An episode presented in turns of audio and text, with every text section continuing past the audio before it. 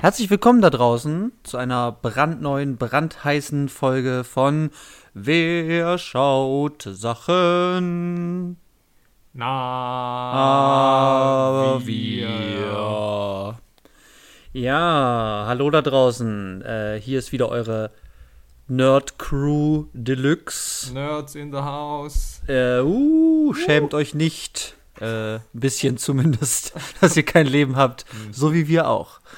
Äh, ja, äh, die alte Crew ist am Start. Hier ist Olli, hallo. Und Janis, hi. Ja, heute ist meine Folge. Ich habe das Zepter in der Hand und ich kann dadurch tief fallen. Ja, und ich lehne mich zurück und schaue dabei zu. Ja, ganz genau. Du guckst das brennende, äh, brennende Haus, schaust du dir an. Finde ich gut. So. Ja, worum geht's heute? Ich habe was mitgebracht. Etwas, das schon von Anfang an, seit wir diesen Podcast angefangen haben, immer wieder im Raum stand. Leider. Ja, und das ist der Lone Ranger von Gore Verbinski. Und worum es hier genau gehen wird, erschließt sich erstmal dadurch, in welcher Kategorie das stattfindet. Und wir dürfen äh, dadurch auch wieder ein bisschen singen. Es ist unsere Guilty Pleasure Kategorie. Leider geil. Leider geil. Leider geil. Es ist Ich scheiße, aber du mag's. liebst es. Genau. Leider geil. So. Äh, ja, das ist die leider geil Kategorie. Ähm, genau, Guilty Pleasures. Etwas, wo ich sage, das ist halt geil, aber ich traue mich das halt nicht Leuten zu sagen. Also, Und jetzt sagst du es der ganzen Welt. ja, ganz genau. Das ist ja auch therapeutisch hier. Man Ja, muss auch einfach dazu stehen und ich kann das ja auch erklären. Ja, da Ähm, bin ich sehr gespannt drauf, ja. Ja, genau. Und der Lone Ranger ist eine meiner großen, also ist so mein Vorzeigebeispiel dafür, wo ich halt sage, ich gehe damit wirklich nicht hausieren. Ich sage, das ist der Oberhammer, sondern ich muss das immer mit Einschränkungen, äh, muss ich das immer erzählen. Ja, also darum geht's heute. Um den Lone Ranger von 2013. Erstmal ein paar Hintergrundfakten. Also wie schon gesagt, Lone Ranger 2013 von Gore Verbinski. Gore Verbinski, jetzt nicht der flashigste Name, aber ja doch für viele Filme ja dann doch irgendwie bekannt. Vor allem für die ersten drei Fluch der Karibik-Teile. Ja, und dann noch so am Rand, weiß ich nicht, sein erster Film Mäusejagd haben vielleicht Leute aus unserer Generation als Kinder vielleicht mal gesehen. The Ring Oh, hat genau, jeder das gesehen. ungefähr. amerikanische ähm, Ring-Remake mit Naomi Watts zum Beispiel oder eben sein letzter Film A Cure for Wellness. Ja, das weiß ich nicht, wie viele Leute das gesehen haben. Das hat niemand gesehen. ja, aber zum Beispiel, äh, haben wir richtig gesehen, er hat einen Oscar gewonnen damals für den besten Animationsfilm Rango. Ah, ja, das ist wohl korrekt, ja. Genau, der ist auch noch äh, von ihm. Ja, an der Kamera haben wir einen Mann, ich habe seinen Namen schon wieder vergessen. Ich kannte ihn nicht, hat noch ein paar andere Gores gemacht und Mr. und Mrs. Smith. Okay. Drehbuch hat mir auch nichts gesagt, bin nicht interessiert. Musik natürlich ganz wichtig, bei vielen ähm, Gore Verbinskis am Start. Hans Zimmer. Ah, unser Mann in Hollywood. Yes. Für alle da draußen, die keine Ahnung haben von, von Soundtracks, wenn ihr irgendwas hört, dann sagt immer John Williams oder Hans Zimmer und ihr seid mit 80% eigentlich immer richtig. Das ist meine Theorie.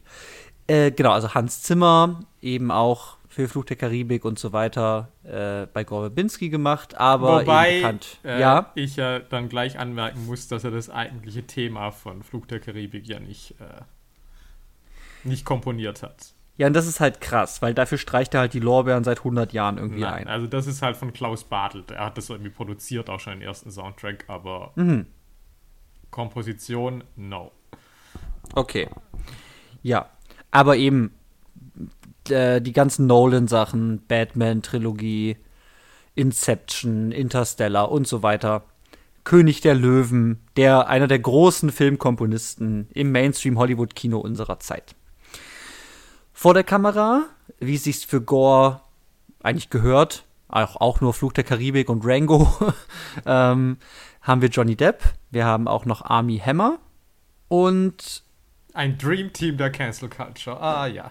Ja, das müssen wir nachher auch noch, auch noch besprechen, genau. Ähm, Dann noch in kleineren, also genau, als Bösewicht haben wir noch ähm, William Fichtner. Ich weiß nicht, wie man ihn ausspricht. Ich spreche es einfach deutsch aus. Fichtner, den man auch kennt aus vielen Sachen, aber der immer so am Rand ist. Ich mag ihn sehr gern. Helena Bonham Carter, Tom Wilkinson, Ruth Wilson. Also, ja, das ist so ein paar Namen, die mir beim Cast aufgefallen sind. Eingespielt er muss erst mal sagen, was hat das Ding gekostet? Ja. Also, das Internet sagt Sachen. Das Internet sagt, das Ding hat Produktionskosten von 250 Millionen US-Dollar gehabt. Ich habe gelesen, sie hätten es von 200, also dass sie zuerst 250 mhm. gebraucht hätten, hat Disney gesagt, ja, nee, sorry, das geht nicht zu teuer und dann hätten sie es halt auf 215 reduziert. Ah ja. Habe ich gelesen. Das Internet hat es gesagt, ob das stimmt, weiß ich nicht. Okay. Genau, das Internet sagt mir aber auch, dass dazu wohl auch noch 125 Millionen Marketingkosten gekommen sind. Ja, ich habe gelesen 150 sogar. Ähm, okay. Ja, das ist, also es sind auf jeden Fall insane Zahlen, die da kursieren. Ja. Und das Ding hat halt das nicht eingespielt. Nein, also hat nicht. in den USA 90 Millionen ungefähr. Das ist halt bitter, dass sie nicht mal die 100 geknackt haben. Also, mhm. ja. Das ist schon. Das wollte keiner sehen. So viel kann ich dazu sagen. Kritiken habe ich nicht gelesen, aber ich kann mir vorstellen, dass die das nicht gut fanden. Die waren richtig verheerend. Okay, also, alles klar. Die waren halt wirklich katastrophal. Okay. Ja. Ja, gut, das ist ja ein guter Start. Ich mein, mein Ding ja. sind ja natürlich immer die Filmpreise. Uh. Es gab zwei Oscar-Nominierungen. Ja. Nämlich für die besten visuellen Effekte und mhm. für das beste Make-up. Mhm. Und es gab natürlich auch ähm, diverse ja. Nominierungen für die Goldene Himbeere. Mhm. Als da wären ähm, also Nominierungen für schlechtester Film, schlechteste Regie, schlechtestes mhm. Drehbuch und schlechtester Hauptdarsteller und ja. ein Gewinn für schlechtestes Remake oder Fortsetzung.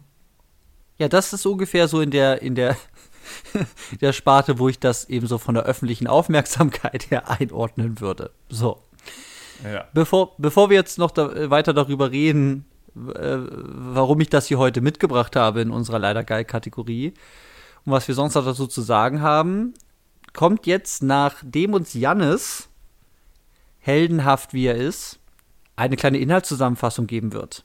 Mhm. Und er hat mal wieder die 90 Sekunden Marke dafür als Ziel, die nicht unbedingt gehalten werden muss. Er hat es beim letzten Mal geschafft ja, gerade so, das, die Sekunde. Das, das ehrt ihn, aber ich bezweifle, dass er es heute schafft. Überrasch mich bitte. Ja, das werde ich.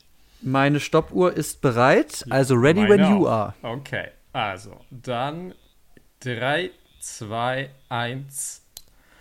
Es geht in Lone Ranger um einen jungen Rechtsanwalt namens John Reed, der im wilden Westen der 1860er Jahre in seine Heimat zurückkehrt und dort als Deputy Ranger seinem Bruder, dem Texas Ranger, beisteht. Und sein Bruder wird von dem entflohenen Banditen Butch Cavendish in einem Hinterhalt erschossen. Und daraufhin wird John mit dem Comanchen Toto, Tonto an seiner Seite zum maskierten Lone Ranger, der sich zur Aufgabe macht, für Recht und Ordnung zu sorgen. Dabei deckt er ein Komplott des Eisenbahntycoons Cole auf, welcher übrigens der Bruder von Butch ist. What? Und der unter der Vortäuschung von Comanchen-Angriffen die US-Kavallerie zum Mord an den Comanchen angestachelt hat, um damit eine Eisenbahnstrecke durch deren Gebiet verlegen zu können. Es kommt zu einer großen Zugverfolgungsjagd, bei der die bösen Brüder sterben. John wird als Held gefeiert und ihm wird die Stelle als lokaler Gesetzeshüter angeboten. Er lehnt diese aber ab und reitet lieber als Lone Ranger gemeinsam mit Tonto auf zu neuen Abenteuern. 70 Sekunden. Holy shit. Okay, ja. Ja. Man könnte deine Geschwindigkeit aus einem gewissen Desinteresse an dem Film heraus motiviert ansehen. Nur hypothetisch. Ich fand's aber auch nicht einfach. Weil, Nein, Katastrophe. Der Plot ist jetzt nicht so geradlinig, würde ich mal sagen. Nee, es gibt tatsächlich sehr, sehr viele Verästelungen, diverse Figuren. die man erwähnen könnte, aber das ist so die Grundessenz. Ich habe auch tatsächlich die Plotstruktur, also das kann ich ja schon mal als Spoiler halt auch nicht verstanden, also wie das irgendwie vorangeht.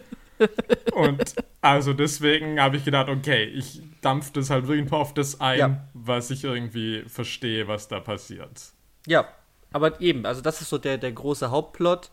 Genau, er zieht mit, mit äh, Tonto, dem Comanchen, durch die, äh, also auf der, auf der Jagd nach Rache, nach Gerechtigkeit hinter Butch Cavendish her, stellt dann fest, dass dieser Eisenbahnmagnat mit Butch Cavendish zusammengearbeitet hat und die haben eben eine Menge Silber vor 20 Jahren oder so, haben die gefunden, mit der Hilfe von Tonto als Kind, der hat praktisch äh, denen das verraten und daraufhin wurde der ganze Stamm von ihm, von Tonto, von den beiden vernichtet. Das ist so die große Revenge-Story, die ja auch noch dahinter steckt. Ja, so, jetzt fange ich mal an. Ja, bitte. Warum ist es Guilty Pleasure für mich? Also, ich kann ja erstmal ganz kurz mal den Guilty-Rahmen umspannen. Ja. Und das ist ja vielleicht, das, jetzt habe ich heute mit dir kurz geredet im Vorgespräch und jetzt bin ich mir gar nicht mehr so sicher. Deswegen kann ich das nur aus meiner eigenen Perspektive und das ist alles schon wieder super schwierig heraus. Mal kurz skizzieren. Ich habe einfach schon immer, schon seit ich davon das erste Mal gehört habe, ein Problem damit gehabt, dass ich hier einen Film habe mit Johnny Depp als ein Comanchen. Also, das ist hier so eine, wieder ein, ein furchtbares Beispiel für Hollywoods Whitewashing-Besetzungsstrategien ist. Und das hat mich immer einfach abgeschreckt, wo ich dachte, das kannst du halt 2013 nicht machen. Also, es geht halt nicht. Er ist halt auch voll auf dem Plakat drauf. Ich denke so, ja, das ist halt Johnny Depp. Jetzt hast du mir gesagt, dass Johnny Depp zumindest teils Cherokee zu sein scheint. An, also er behauptet das, ob das verbürgt ist, weiß nicht. Er behauptet das. Und so. die Comanchen haben ihn als irgendwie Ehrenmitglied adoptiert, nachdem er diesen Film gemacht hat, oder was? Okay. Ähm. so, ja. Das war alles irgendwie, also, also das war immer so mein Eindruck, dass das eigentlich nicht geht. Weil aus meiner Sicht Johnny Depp kein Native American Schauspieler zu sein scheint. Ja, klar, Deswegen ich meine, niemand guckt Johnny genau. Depp an und sagt so was, ah ja, klar, dieser Native American Mann. Also. Das genau. ist korrekt. Genau, so. Das ist natürlich jetzt schwierig, wenn er halt tatsächlich, wie er behauptet, ähm, Vorfahren hat, aber halt nicht das. Das ist wieder, das ist so, so eine Schwierigkeit, ab wann ab wann bist du das, ab wann bist du es nicht. So, also ich würde sagen. Aus welcher Position bewerte ich das? Und das ist alles wirklich schwierig. Ich finde es aber auch schwierig, wenn das ja wirklich auch von der Darstellungsweise des Films weggeht zur reinen Besetzungspraxis. Mhm. Weil ich finde, das muss man ja auch, also Mhm. Ich meine, also A, 2013, ich meine, ich weiß, es ist nicht so lange her, aber die Sachen haben sich halt seitdem halt auch gewandelt. Mhm. Also, weil klar, ja. 2021 wird es vielleicht nicht mehr gehen. Das sage ich jetzt schon, ja. Okay, okay, gut, okay. Weil das, das war eben immer so das große Ding, wo ich sage, ja gut, das kann ich halt nicht vertreten. Also beim besten, also ich kann das nicht gut reden. So.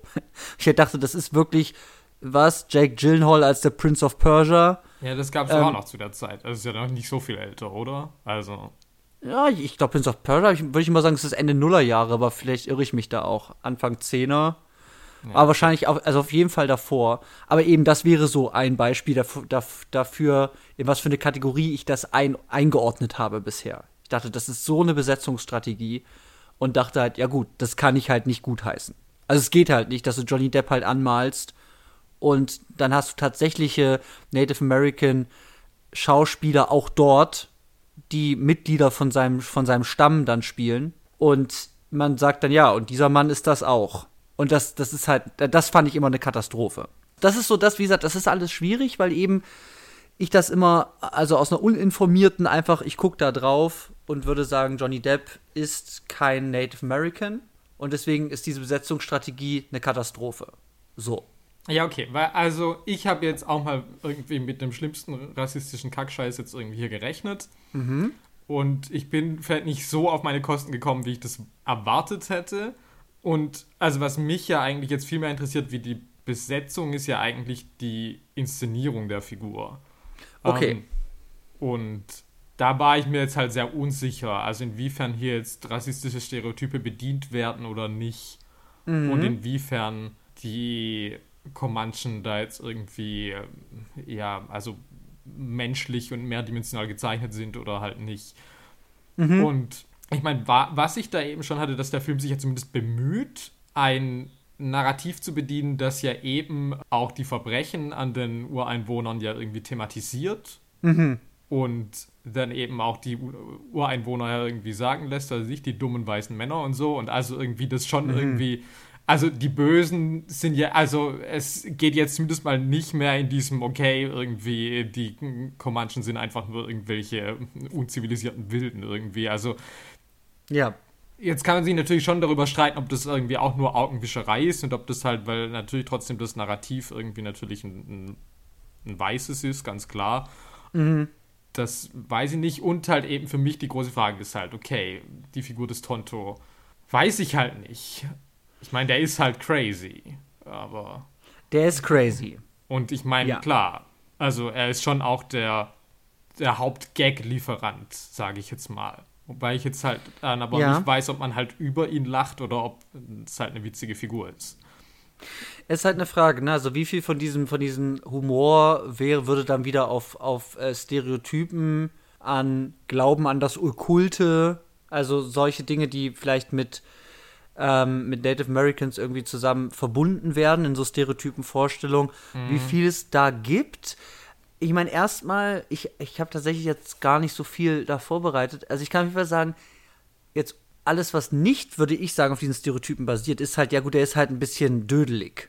So, also ich meine, der guckt halt doof durch die Gegend und also ich denke, genau, ich würde halt sagen, also wenn er zum Beispiel gibt diese eine Szene, wo er den Plan hatte, wir laufen diesem, diesem, diesem Pferd hinterher um das, um den, also nachdem diese Scheune gebrannt hat, versuchen mhm. sie ja die Leute, die praktisch diese, diese, diese fake äh, Comanchen-Angriffe gemacht haben, diese Gang von, von, von Butch Cavendish, ja. verfolgen die, indem Tonto dann sagt, ja gut, wir, wir verfolgen dieses Pferd und gucken, wo es hingeht, nach Hause wieder.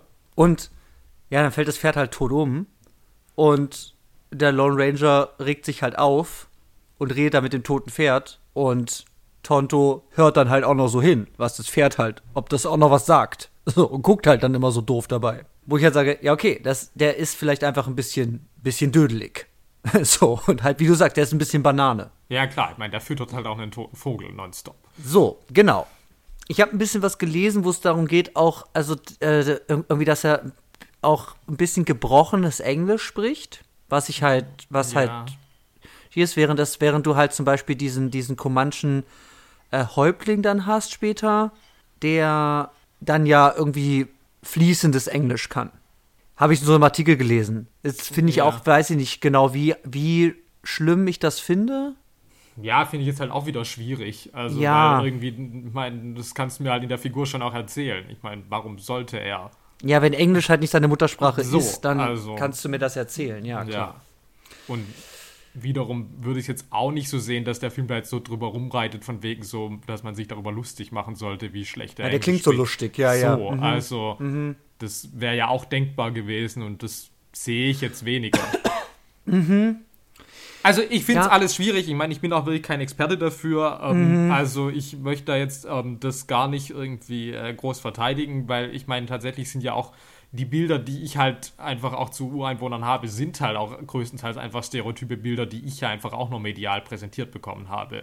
In dass ja. sich das dann halt relativ gut einfügt und ich zumindest ja. nicht das Gefühl hatte, es ist jetzt super rassistisch. Was aber nicht heißt, dass es ja. gar nicht rassistisch ist. Also ja, genau, so würde genau, ich das mal genau. versuchen.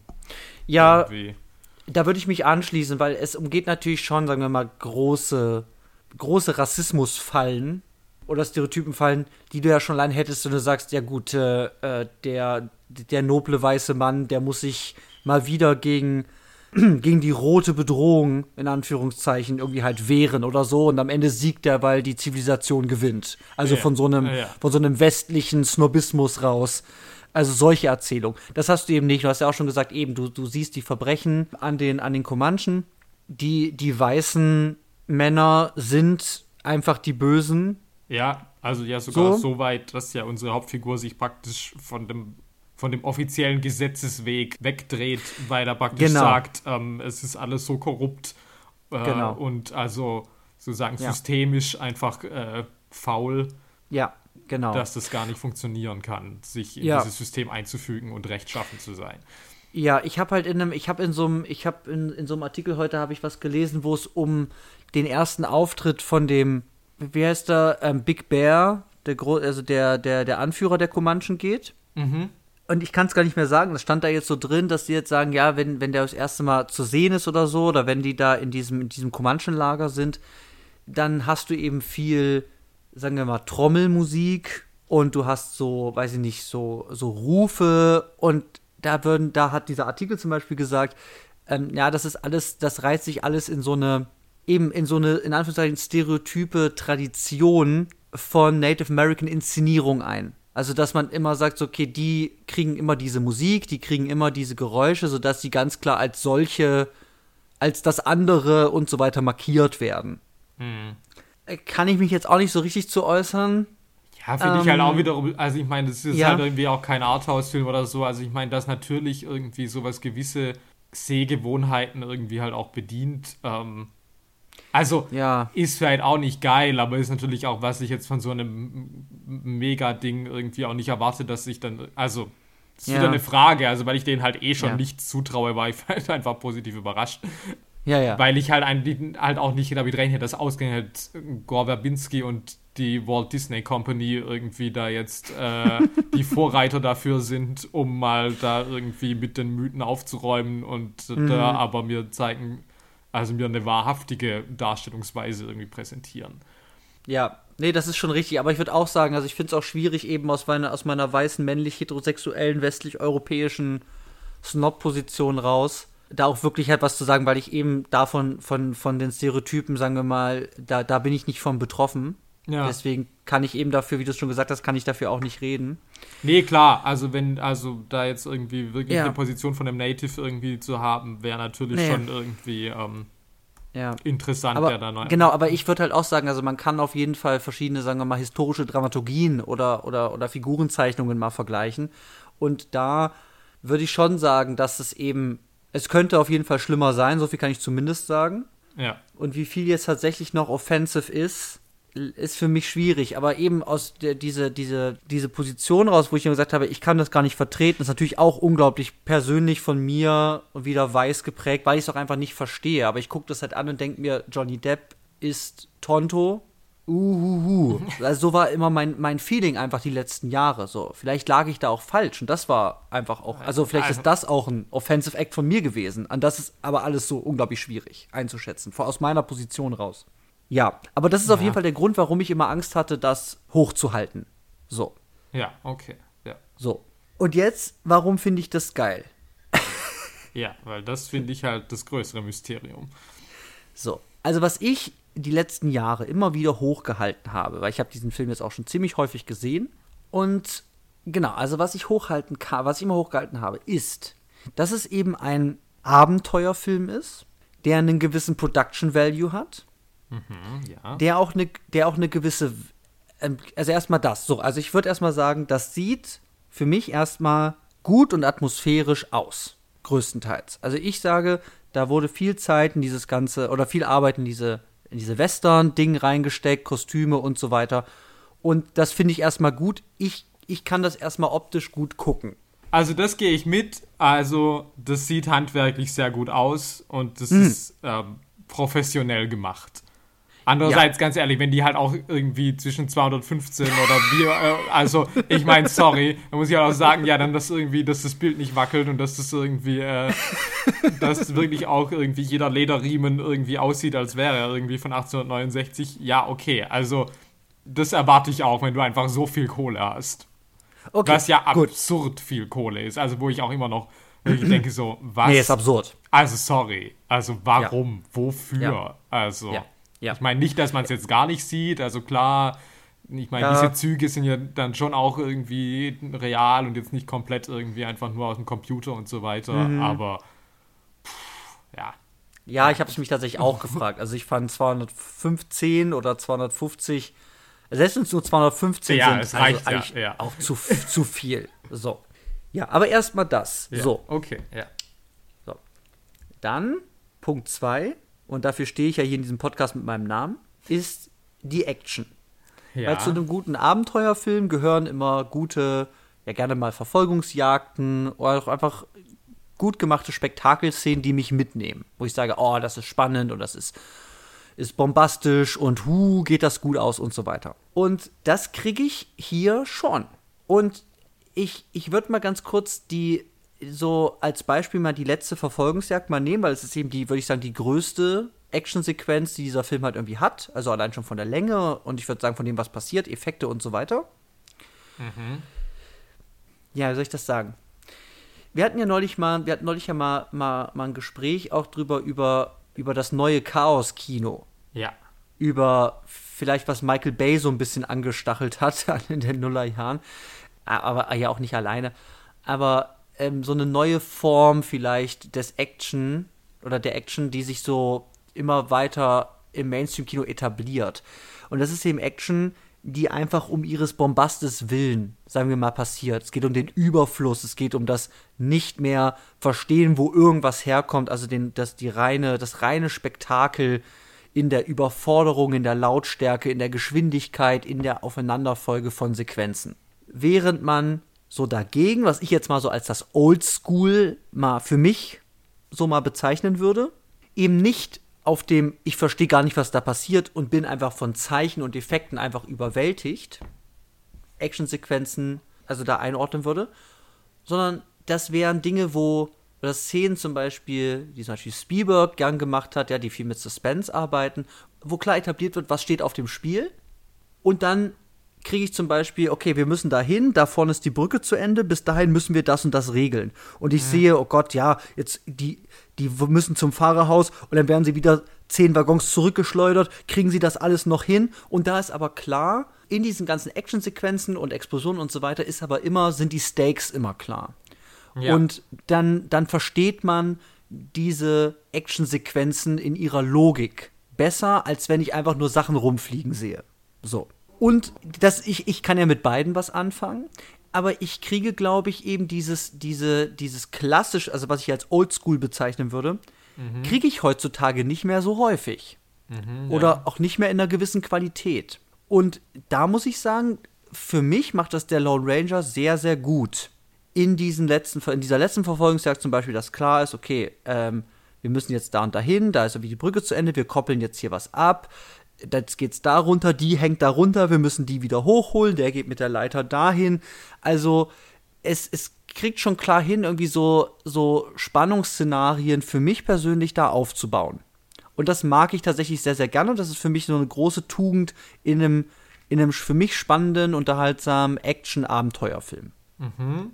Also ich gehe das teilweise mit, ähm, weil ich zumindest so richtig bei der ersten, also Zugentführung Nummer hatte. Also ganz mhm. am Anfang. Und da habe ich das schon auch verstanden und sehr gesehen, dass das eben wirklich genau, also irgendwie so, okay, wir müssen das abkoppeln, aber das hängt irgendwie, das klemmt irgendwie, das heißt, der andere muss ja. drunter klettern und das von unten frei machen mhm. und so Zeug. Und das, da habe ich auch, glaube ich, verstanden, was du darin siehst und war auch tatsächlich irgendwie recht erfreut über das, was ich sehe, vergleichsweise. Mhm. Bei dem zweiten ging es tatsächlich, bei dem, bei dem im Finale ging es für mich schon wieder los, dass ich schon wieder gewisse Probleme hatte, so von wegen so, welche Personen sind eigentlich in welchem Zug, weil es dann zwei ja. gab. Ja. Wer fährt, welcher Zug fährt auf welcher, äh, auf welchem, mhm. auf welchen Schienen, ähm, mhm. wo mhm. ist noch irgendwie ein Waggon mit Silber, da ist noch, also mhm. ich also ich, es ging so. Also so, ich, trotz allem habe ja. ich da auch noch viel gesehen, wo ich sage, okay, das verstehe ich und ich meine, ich habe jetzt nicht alle Fluch der Karibik-Filme gesehen, aber schon da habe ich das, glaube ich, Gorbowinski schon ein bisschen angerechnet, dass es schon auch sowas ist, von wegen, dass er schon oft versteht, wie steigere ich das nochmal, dass nochmal irgendwie da nochmal eine Wendung reinkommt oder das nochmal mhm. irgendwie größer wird. Also keine Ahnung, irgendwie wir sind in Ketten und dann fahren wir an was vorbei, wo ein Haken dran ist und dann äh, wird man an der Kette irgendwie aufgezogen und schwebt auf einmal ja. über dem Zug und solche Sachen. Ähm, ja wo ich dann sage, okay, das ist schon irgendwie einfallsreich und mhm. ja, hat halt wirklich Wendungen. Also anders, dass ich jetzt irgendwie sage, da explodiert halt irgendwie, hier explodiert was, hier explodiert was, hier irgendwie crashen Autos zusammen. Ist es schon so, dass ich sage, okay, da ist eine Imagination dahinter irgendwie. Mhm. Mhm. Ich muss aber auch sagen, zwischen diesen zwei Dingern, die ja. also die größten Höhepunkte sind, fand ich die Action sonst aber auch so ein bisschen so, so lala. Ja, ich war auch tatsächlich überrascht, wie klein die auch ist. Also, also halt wirklich, ich habe auch noch mal, noch mal vorher auch noch mal irgendwie irgendwas gelesen, so, ja, Lone Ranger, Action, also war natürlich so ein Werbetext oder so, ja, aber so, weiß ich nicht, äh, atemraubender Action-Dingens. Und ich meine, das fängt natürlich schon ziemlich schnell, nachdem diese, diese Narrationsebene, die es ergibt, 1933. Ja, uff. Ähm, nachdem das praktisch erstmal überwunden ist, ja, Ja, wenn auch nicht Geht das- ganz. geht das ja schon ziemlich schnell dann ja auch los. Also, dass diese erste Zugverfolgung dann auch kommt, wenn man das überwunden hat, dann ist man ja auch schon direkt drin. Ja. So. Aber eben dann dazwischen ist jetzt halt nichts Großes, wo ich sage, da bleibt mir wirklich der, der Atem stehen oder so. Gibt natürlich kleinere Sachen, hier brennt ein Haus. Aber das ist dann wirklich auch eher für so, für so, für so wirklich dann so komödiantische Nummern.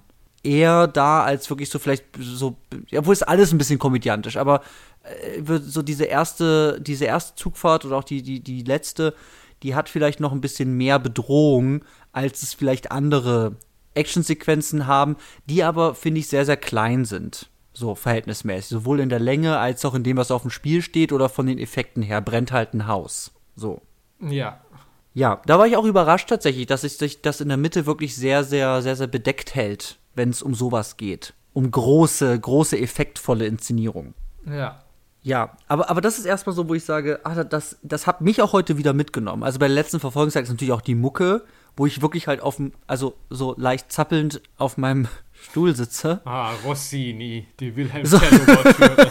Ja, okay. Ja. Ja. und halt, halt wirklich halt sage so, ah, geil, so, und dann geht hier, dann, dann, dann sind die jetzt da auf dem Dach und eben dann bin ich wieder in dem anderen Zug, hier fliegt wieder was rein, da fährt einer vorbei, so.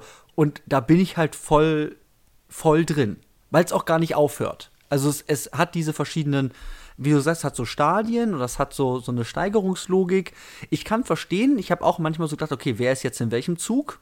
Diese Verwirrung hatte Das ich auch ich mal. ich nicht verstanden. Ja. Aber, aber ich, ich fand das, ich finde das wieder alles dann doch, ich, also, ich meine, klar, man sieht auch die CGI-Effekte hier und da, ja, bla bla bla bla. Aber ich finde das alles irgendwie so, also es nimmt mich schon mit. So, dass ich wirklich da sitze und sage so, ja, geil, geil, weiter geht's, dum, dum, dum, dum, dum. So, ähm, und ich hatte das auch wirklich, als die, weil du es auch nochmal gesagt hast, äh, als sie sich bei der ersten Zugfahrt da an dieses Ding hängen, da sage ich jetzt auch nicht, keine Ahnung, es ist jetzt optisch irgendwie mega krass gemacht, weiß ich nicht, aber da ist mir halt auch wieder ein Herz aufgegangen. Da war ich wirklich so, so oh, geil, so einfach, einfach eben coole, findige Stationen in so Actionsequenzen, die mich einfach bei Laune halten. Ich sage, das geht da hoch und runter oder es findet wieder hier neue Wege, ähm, mir da irgendwie was zu erzählen, was wieder was auf dem Spiel steht, wo wieder eine neue Gefahrensituation ist, die ich nicht kenne. Und das mag ich hier tatsächlich sehr, sehr gerne. So, Nummer zwei, äh, Nummer drei bin ich jetzt schon. ja.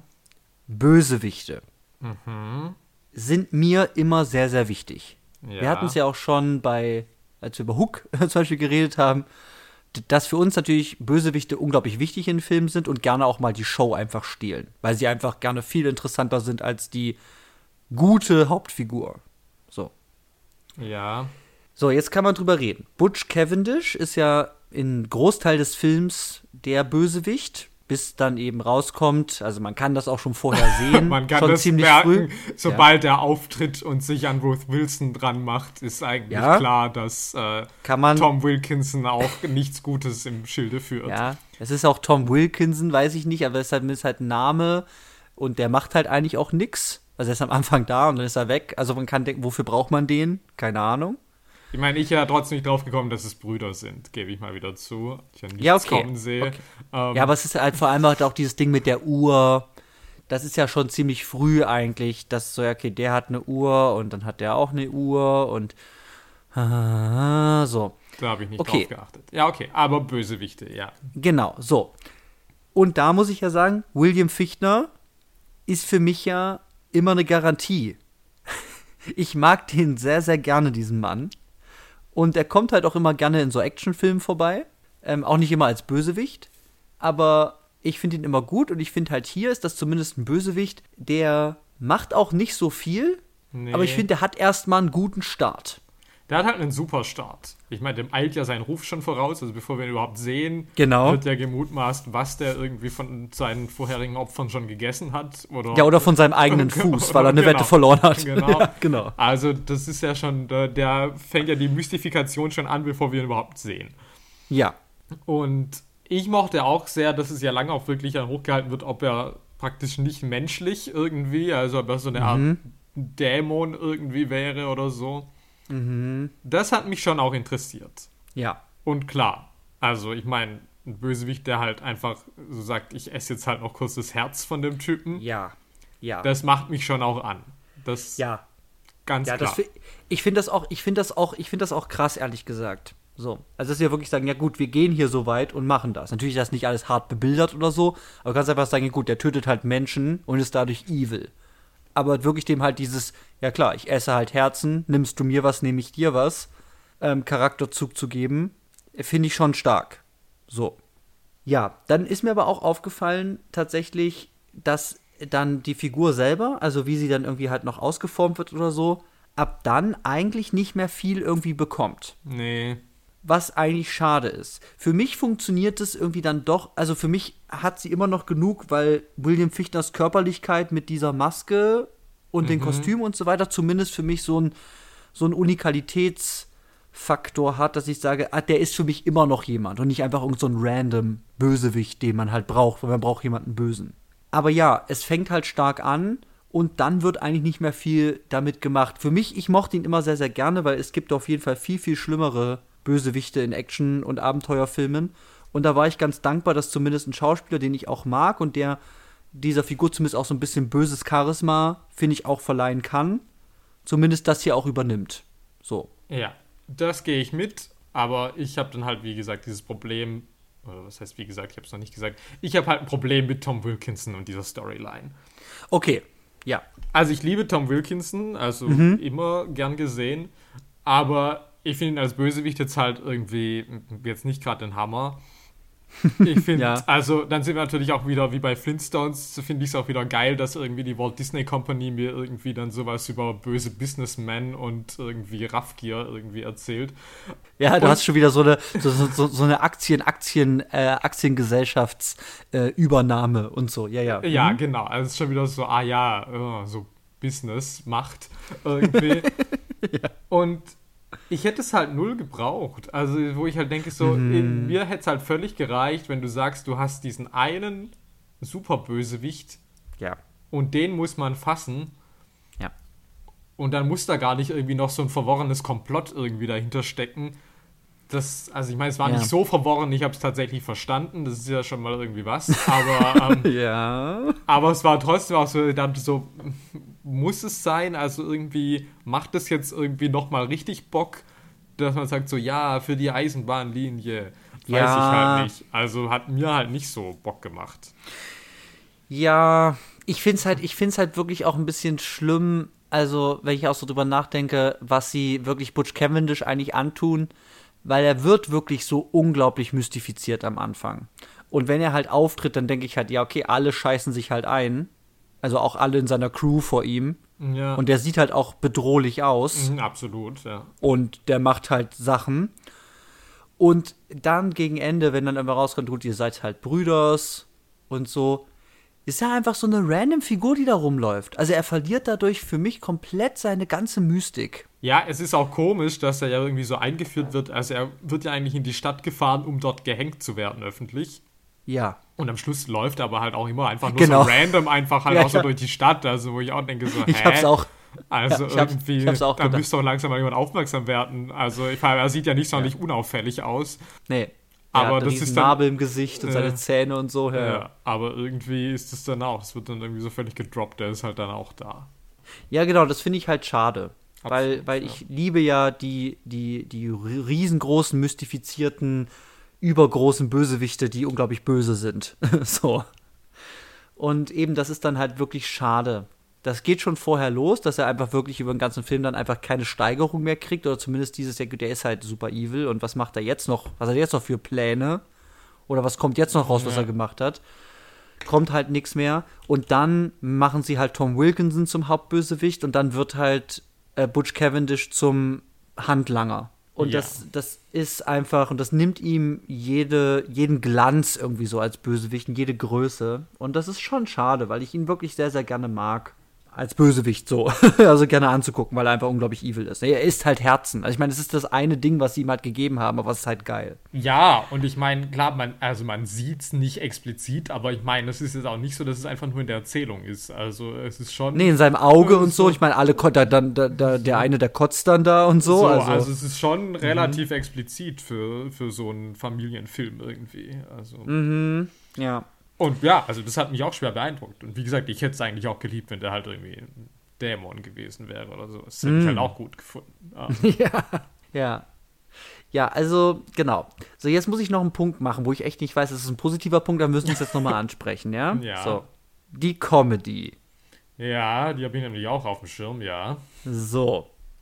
Ich meine, ich habe dir das ja damals auch erzählt und ich meine, ich habe diesen Gag jetzt 100 Mal gehört, deswegen funktioniert er nicht mehr. Was bei mir beim ersten Mal super funktioniert hat, ist, er wollte mich schänden mit einem Entenfuß. Ah, okay, ja. Mhm. Solche Gags halt. Und ja, weiß ich nicht, halt schon diese komische Weirdo Tonto-Performance. Army Hammer kriegt halt auch nicht immer alles auf die Kette. Das ist halt auch, ist halt auch so ein bisschen so eine Slapstick-Nummer halt auch gerne mal. Ja. Aber ich muss halt auch sagen, Army Hammer schmeißt die Puppe aus dem Zug. Kann ich nichts sagen. Finde ich gut. Ganz am Anfang. Hm, Ja, ja, ich weiß schon. So. Und ich meine, das ist jetzt nichts, wo ich halt sage, so, da fange ich irgendwie mies halt, also äh, zum Brüllen an vor Lachen. Aber es ist zumindest nicht so doof für mich. Ich verzeih vielleicht auch mehr als du, habe ich so ein bisschen das Gefühl. ähm, ja, bestimmt. dass ich halt sage, so, ja gut, machen die halt so ein paar Gags, es ist so eine leichte Stimmung und sage ich, ja, okay, jetzt gehe ich halt mit. Ich muss jetzt nicht mega lachen da. Aber es ist halt so ein Fluch der Karibik-Humor. Also den sieht man, finde ich, auch da so, was so, so eine gewisse Leichtigkeit in manchen Szenen einfach hat, die dann auch so durch so Musik unterstrichen werden und Fluch der Karibik auch durch so einen sehr ähm, extravaganten, ähm, exzentrischen ähm, Hauptcharakter Jack Sparrow, wie das natürlich gut machen kannst über dessen Körperlichkeit. Und hier eigentlich das gleiche mit Tonto irgendwie auch versucht wird. Ja. Ja, und ich meine, klar, machen die halt so ein bisschen Pferdegags und ich meine, dieses Pferd ist halt crazy, es steht auf dem Baum mit einem Hude auf und so, keine Ahnung. Also ich meine, ich find's jetzt nicht doof, tatsächlich. Jetzt sag du mal was dazu. Also ich fand's alles nicht witzig. Klar. Ich habe natürlich auch früh dann akzeptiert irgendwie, dass es halt schon vielleicht einfach so, auch so ein Familienfilmhumor ist, der halt irgendwie Ja, auch für Jüngere irgendwie gedacht ist. Aber dass ich jetzt meine reine Freude daran gehabt hätte. Also es stimmt schon so, es hat mich auch größtenteils nicht abgefuckt. Also Ja. das ist vielleicht auch generell, was ich schon mal sagen kann, dass ich, dass dieser Film mich jetzt nicht so richtig, ja, mich so, dass ich jetzt gedacht habe, ah, richtig schrottig und sowas auch mit dem Humor, dass es jetzt nicht so war, ah, es ist richtig cringy und ich sag so, boah, nee, haben sie nicht ernsthaft gemacht. Also die Gags gab es irgendwie dann auch nicht. Sondern es war halt da. Ich, mir war es, ja, mit mir hat es nichts gemacht und dann, ja. Ja. Aber ja, ich meine halt auch, ja, ich meine, ich kann halt auch die ganze Johnny Depp-Nummer, das kann ich halt auch nicht ab. Also, Ja. Da muss ich aber sagen, also ich war halt wirklich auch schon auch nie Fan von Flug der Karibik. Also ich habe, also Ja. wirklich schon als Teenager habe ich den Hype darum nie verstanden. Das ist irgendwie, trifft das bei mir nichts. Ja, okay, krass. Und ja, insofern, also, ich meine, gut, ja, irgendwie den Travestiehandlanger, ja, gut, okay. Ja, okay. Aber das ist uns mein, dann, das, das, Einzige, ja, wo ich natürlich wirklich Freude hatte, war natürlich all die Shenanigans mit dieser Elfenbein-Beinprothese, mit der man schießen kann. Das war ganz mein Ding. Ähm, Ja, es ist wirklich, ich verstehe das bis heute nicht. Also, das wirklich halt da Barry Pepper, den ich leider vorhin vergessen habe, Schande über mich, als dieser Army-Mann da, ja. halt, oder, oder auch einfach das alle, ich meine, Tonto hat das ja auch am Anfang so, oh, Elfenbein, und alle wollen das anfassen und sind total von diesem, ich meine, das Bein sieht super aus, das hat ja auch Bein so sieht halt Eingravierungen und so. Aus, ja. So, und alle so, ah, wie halten sie das so sauber und so. Uh. so also, dass das irgendwie Elfenbeinbeine halt irgendwie der Hammer sind. Ja, das, Ja. Das, das macht mir Spaß. Aber Ja. Sonst, nee. Genau, ist halt dann wieder, ist halt natürlich eine Geschmacksfrage, aber versucht natürlich schon halt wirklich in dieser, in dieser Welt und in diesen Figuren ja schon noch irgendwie so eine Art von, ich nenne es mal originellen Humor irgendwie ja schon auch zu finden. So. Der ist vielleicht manchmal ja gerne auch Ähm, irgendwie strukturell kennt man das alles schon. Aber von, man versucht das natürlich gerne auch eben auch so Eigenheiten von Figuren, wie zum Beispiel dieses Bein oder eben Tonto macht halt gewisse Dinge oder redet halt so mit Tieren und so weiter, das irgendwie da rauszuziehen. Mir ist dann auch wirklich aufgefallen, also klar, der, der Travestiehandlanger, da habe ich mich auch gefragt, ist das so ein Gorwelbinski-Motiv, zumindest zwischen Lone Ranger und Fluch der Karibik, weil da gibt es ja auch, ich glaube, Ragetti heißt der. Ah, ach so, das wusste ich nicht. Äh, da ja. gibt es auch eine Figur oder zwei Figuren, die dann auch in, in, äh, in, in äh, Frauenkleidern dann so ein Ablenkungsmanöver machen müssen, dann auch so Huhu und so, oh, was, sieht doch gut aus und so. Also so ein bisschen Travestie-Comedy. Ja, okay. Da, dafür steht Gore vielleicht mit, mit seinem Namen. Ja, okay. Müsste man noch mal überprüfen. Ja, ob es bei The Ring auch gibt. Um, ja, das ist eine gute Frage. ja, genau. So, und jetzt habe ich jetzt, ich habe gar keine mehr Punkte, die ich jetzt wirklich so benennen kann. Ich würde eher sagen, weil das ist vielleicht auch was, was bei Flucht der Karibik der Fall ist. Es ist vielleicht doch einfach so ein Feeling.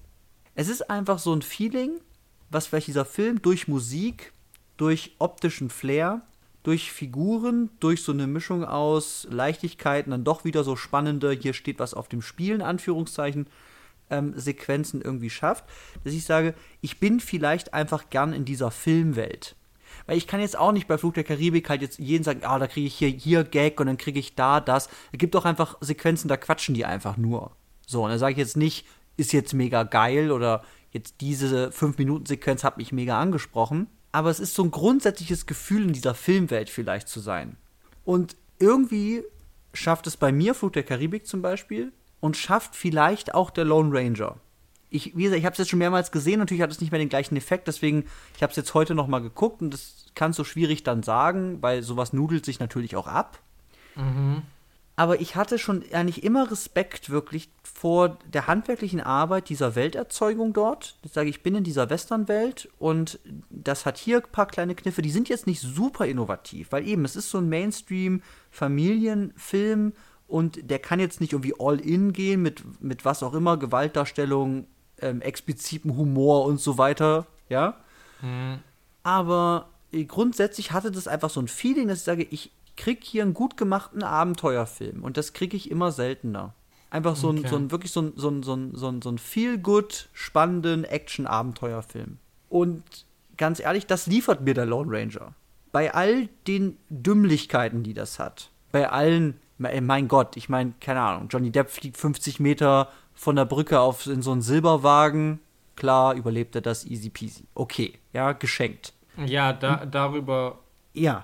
Ach, warum nicht? Dann kann ich dazu gerade was sagen. Klar, gerne, gerne, gerne. Ähm, ich wollte es eigentlich später, aber vielleicht ziehen wir es gerade eigentlich auch vor, ähm, dass mhm. ich das auch nicht verstanden habe und das ist für mich auch ein Gesamtproblem des Films. Also so Sachen wie ähm, Johnny Depp fliegt irgendwie, keine Ahnung, ja, 50 Meter auf einen Silberwagen und hat irgendwie keinen Kratzer. Und auch ganz am Anfang ist es ja schon so am Ende von dieser großen, dieser ersten großen Zugnummer, als mhm. sie da von diesem Zug geschleudert werden und sich irgendwie mehrmals überschlagen, ja. keine Ahnung, ja. und dann halt ja, aber einfach da halt im Sand landen und ist so, okay. Und das fand ich aber ganz seltsam, dass ich einerseits dann erstmal auf dieses Level gekommen bin, von wegen, okay, wir sind halt in so einer Cartoon-Realität mit praktisch auch Cartoon- Gewalt, sage ich jetzt mal, in der, in der dann offensichtlich auch irgendwie unseren Helden praktisch gar nichts passieren kann.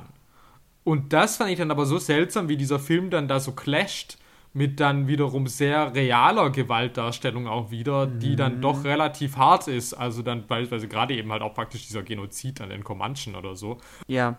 Oder halt eben dieses Herzessen. Mhm. Und was für mich irgendwie so nicht so wirklich zusammengepasst hat. Und das war für mich auch so ein Problem mit dem Gesamtton des Films auch. Okay. Dass ich da so zwischen dann doch diesen relativ düsteren Themen, wie gesagt, auch eben dieses Ausbeutung der Ureinwohner mhm. und dann aber wieder diesen Slapstick-Nummern, also das, das fügte sich für mich irgendwie nicht wirklich harmonisch zusammen.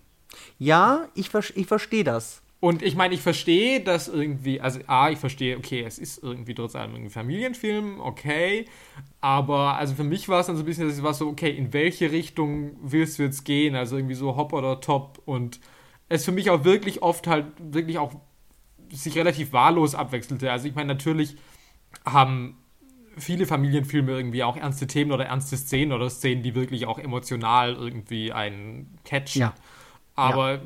Das hatte das hier jetzt tatsächlich nicht mal. Also, ähm, Mhm, also ich meine auch diese ganze Love Story und so, also sorry, ich meine, die hat halt wirklich ja niemanden interessiert. Nee, es interessiert ja auch den Film nicht. Nee, also, also, das meine ich. ja. Also auch wirklich bei den Machern, ja nicht.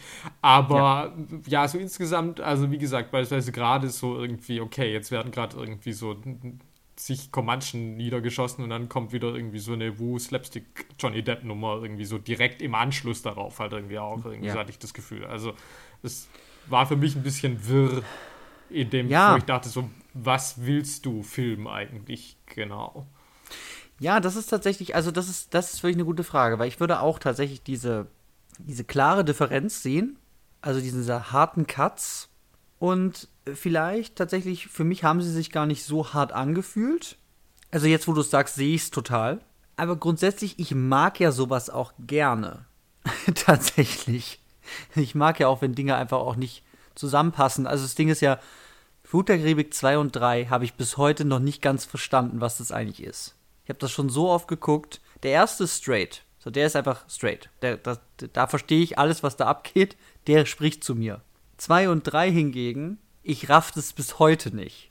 Also es hat auch was mit so, für wen bin ich eigentlich? Wer gewinnt am Ende? Ist das ein gutes Ende? Keine Ahnung. Also weil ich gar nicht verstehe, für wen bin ich eigentlich die ganze Zeit und was ist hier eigentlich los? Und tatsächlich ist es aber was, was, was diesen Film für mich irgendwie sehr, sehr spannend und besonders macht. Ich mag ja wirklich Filme, die ich nicht ganz raffe. Und dann bin ich irgendwie hooked, sage, ja, das ist zwar super weird, keine Ahnung, was das war, aber irgendwie finde ich das geil. Ja gut, also ich meine, ich liebe auch Filme, die ich nicht raffe, aber ich habe halt hier das Gefühl, es ist einfach inkompetent gemacht. Also, ich mein, So. das, nee, das, genau, das also, kann ja, genau, nicht ja, das, kann Gefühl- ja auch sein. Nee, genau, das kann auch sein. Nee, das würde ich auch sagen. Das ist bei Flug der Karibik, Karibik, Karibik 2 und 3 auf jeden Fall der Fall. So. Aber, aber trotzdem bin ich, bin ich verwirrt. G äh, positiv verwirrt genug, dass ich irgendwie sage, das, das macht mit mir, egal ob es jetzt geplant war nicht, oder einfach nur aus Unfähigkeit entstanden ist. Ähm, irgendwas macht das mit mir. Ich sage, das ist so, das habe ich noch nie erlebt. Und irgendwie ist es aber doch so hochwertig produziert, dass ich irgendwie sage, ja geil, das kann ich noch mal gucken. Und dieses Verwirrungsgefühl, das finde ich irgendwie geil. Also es ist halt was anderes, wenn ich jetzt so einen Lynch gucke und nichts raffe, sondern es halt wirklich sage, ja okay. Ah, ja, also, ja. Ähm, es ist was anderes, total. Aber irgendwie finde ich das auch geil. Ich kann es gar nicht erklären. Vielleicht irgendwann Flug der Karibik 2 und 3 hier. Boah, dann bringe ich mich um. Also, sorry, niemals. Niemals. Wir können zum, zum zehnjährigen Jubiläum kann ich dann Wir noch haben mal einen Gore was von vorschlagen. Gore Verbinski gemacht und ab sofort ist der für mich raus. Es sei denn, er macht vielleicht mal was Neues, dann können wir nochmal drüber reden. der dessen Name im Podcast nicht genannt werden darf. Okay. Also, ich, ich, wie gesagt, es ist alles so ein bisschen schwammig. Es ist für mich aber einfach dieses Ding, dass ich halt sage, irgendwie, ach, ist es einfach ein gut produziertes, mit vielen Tugenden des Action-Abenteuerfilms, die ich immer wieder hochhalte. Wie, was ich gesagt habe, Bösewichte, Optik, lalalala, Effekte, Spannungsdramaturgien. Ich würde halt nochmal auf die Welt, weil das finde ich ja ganz interessant und ich meine, das möchte ich Ja. da auch nicht absprechen. Ich muss natürlich auch sagen, äh, also Western ist jetzt nicht so mein Lieblingsgenre. Also das ähm, Ja. ist jetzt nichts, was mich jetzt so direkt hookt irgendwie. Mhm. Ich muss aber sagen, also was mich halt an dieser Welt halt gestört hat, ist, dass mich halt die Figuren halt eigentlich alle nicht interessiert haben. Also jetzt mal Mhm. abgesehen von äh, halt da unserem Butch Cavenger oder wie er heißt. Ähm, Ja, ja, Butch Cavendish, ja. Ke- ja. Ähm, ja. abgesehen von dem fand ich halt alle Figuren halt ganz schön lame, halt vielleicht. Also die haben mich alle jetzt nicht irgendwie, also auch die Entwicklung des Lone Ranger vom Gesetzesmann zum Outlaw, das hat mich Ja. jetzt irgendwie nicht so gecatcht und da würde ich auch vielleicht dann überleiten zu, ist, sind unsere zentralen zwei ein geiles Odd-Couple, weil Ja. das habe ich halt auch gar nicht gesehen. Ich muss auch sagen, ich hatte es gar nicht so bemerkt, bis dann diese obligatorische, wir haben jetzt einen Streit und gehen auseinander Szene kommt, wo ich halt gemerkt habe, ah ja, okay, darin bin ich halt überhaupt nicht drin. Also Ja. ich hatte bisher auch gar nie das Gefühl, dass sich irgendwie eine Freundschaft oder irgendwie da so eine Kameradschaft so richtig aufbaut, dass ich jetzt denke so, oh, die ist jetzt dahin, sondern es war mehr so, ja gut, irgendwie so deep Ja. war doch eh das alles bisher nicht. Ähm, Ja, es ist ja am Anfang eher so eine Art von Zweckgemeinschaft. Ne? So, so geht das ja gerne auch mal los bei diesen Odd-Couple-Dingern. Ja, wir klar. brauchen uns halt, du kennst den Weg, wir haben beide das gleiche Ziel, ich mag dich nicht, aber ich kann dir helfen und wir haben beide das gleiche, das Ziel ungefähr. Aber andere Methoden. So. Ja, klar. Ich meine, für das Odd Couple muss es ja sein, dass die sich erstmal unterscheiden und dann im Normalfall natürlich auch irgendwie nicht leiden können oder sich halt Genau. irgendwie auch streiten oder zanken oder keine Ahnung und dann daraus dann irgendwie Freundschaft wird, ja. Genau, und dann gibt es aber normalerweise so ein, so ein Epiphanie-Moment, so, wo zumindest eine Person dann einsieht, ah, ich habe dem anderen Unrecht getan, ich verstehe ihn jetzt doch besser und deswegen helfe ich dem jetzt, was, du hast mir geholfen, oh ja, und jetzt, und dann merkt man irgendwie in so einer schmalzigen Szene, ich denke mir das gerade so, merkt man dann, okay, es hat sich ein spezielles Band zwischen den beiden entwickelt. So. Trotz der Widrigkeiten am Anfang. Ja. Und so eine Szene gibt's hier tatsächlich nicht.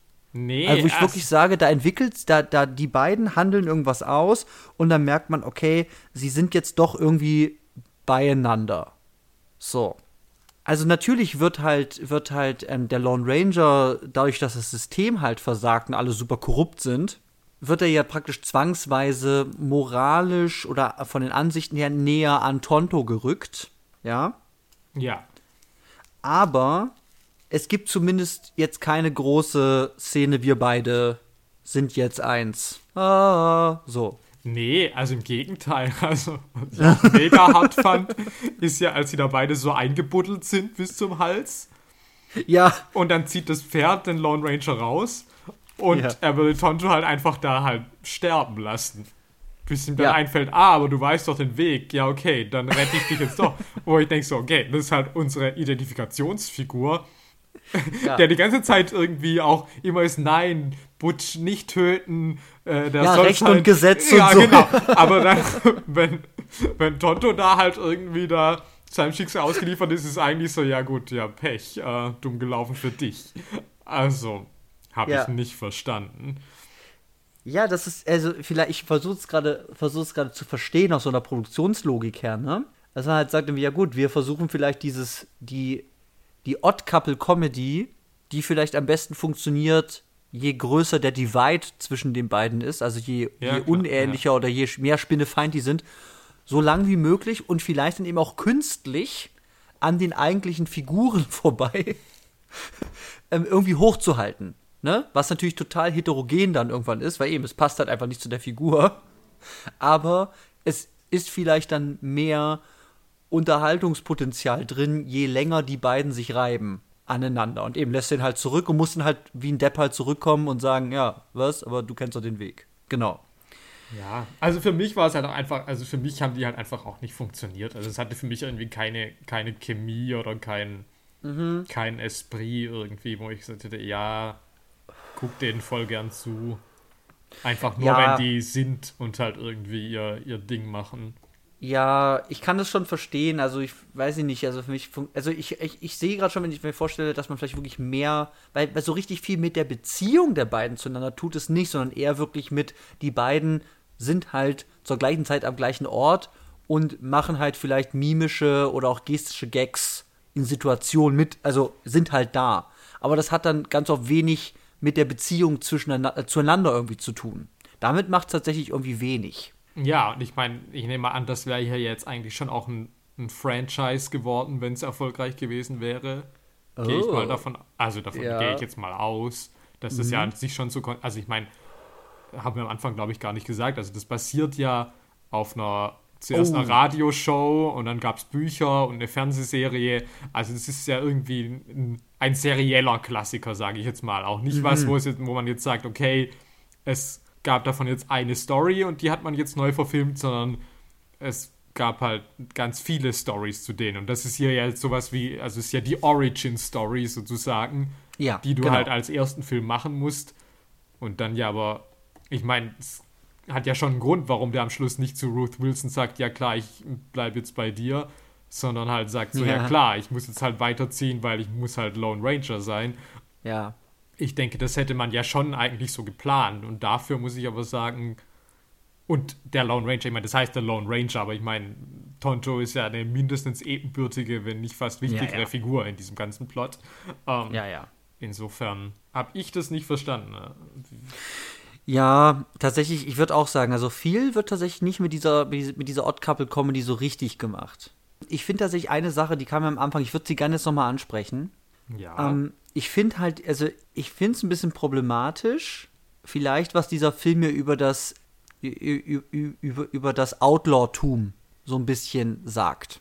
Weil ich meine, wie ist das denn, ja? Also, ähm, John Reed ist ein Gesetzes-, also ein obergesetzestreuer Typ, ja? So. Ja.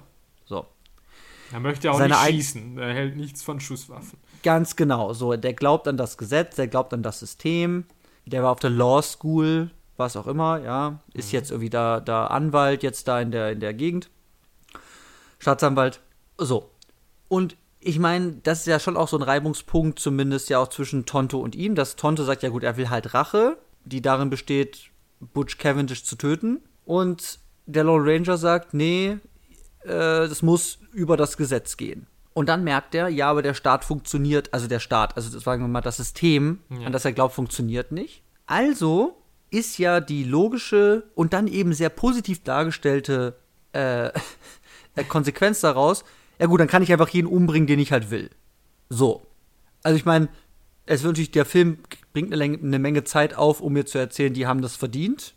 So. Ja, und ich meine, sie bringen sie ja dann auch nicht, also ich meine, die sterben dann ja auch alles schon mehr oder weniger in Zugunfällen. Genau, in provozierten Zugunfällen, sagen wir es mal so, ja. Ja, aber es ist jetzt schon auch nicht so, ich erschieß dich jetzt. Also, Ja, genau, aber zumindest ist das ja das Ding, dass, dass, dass er sagt, ja gut, äh, ich überschreite jetzt diese Grenze und meine persönliche Rache oder was auch immer, oder das, dass ich, dass ich das Töten, um diese Bösewichte aufzuhalten, ist jetzt okay. Und wir kennen, es gibt natürlich auch andere Filme, ich meine, das ist vielleicht auch nicht der Platz dafür, nicht das Genre, nicht die, die Zielgruppe, was wir schon gesagt haben, was halt so Familienfilm, auch wenn es da halt schon weirde Herzen, Essen, Szenen gibt und so weiter. ja. Aber, ach ja, ich weiß nicht. Also irgendwie, ich finde das so ein bisschen, finde das so ein bisschen fragwürdig. Einfach, dass es dann einfach so, ja gut, thematisieren wir halt nicht. Ist anscheinend okay, weil muss halt okay sein. So. Ja. Und es gibt halt andere Beispiele, die das halt mehr thematisieren. Wo ich sage, ja, da wird zumindest mal drüber nachgedacht. Also weiß nicht, diese Nolans jetzt auch nicht so sehr, aber zumindest mal so ein bisschen, sage ich, was heißt es eigentlich hier, Vigilante zu sein? Wo sind die Grenzen? Wie, rea wie reagiert da die Gesellschaft drauf? Lalalala. Ja, gut, So. das wäre vielleicht interessanter, äh, also auch wie das im, in den Originalen irgendwie gehandelt wird und was er halt dann jetzt halt auch noch so macht. Weil ich meine, wir sehen ja jetzt natürlich auch nur diese Story Ja. und was das jetzt genau für sein weiteres, also Selbstjustiz, äh, Business Genau. bedeutet, das wissen wir halt irgendwie halt auch nicht so richtig. Ja, genau, wie weit geht er? Äh, was heißt für ihn das Gesetz in die eigene Hand nehmen?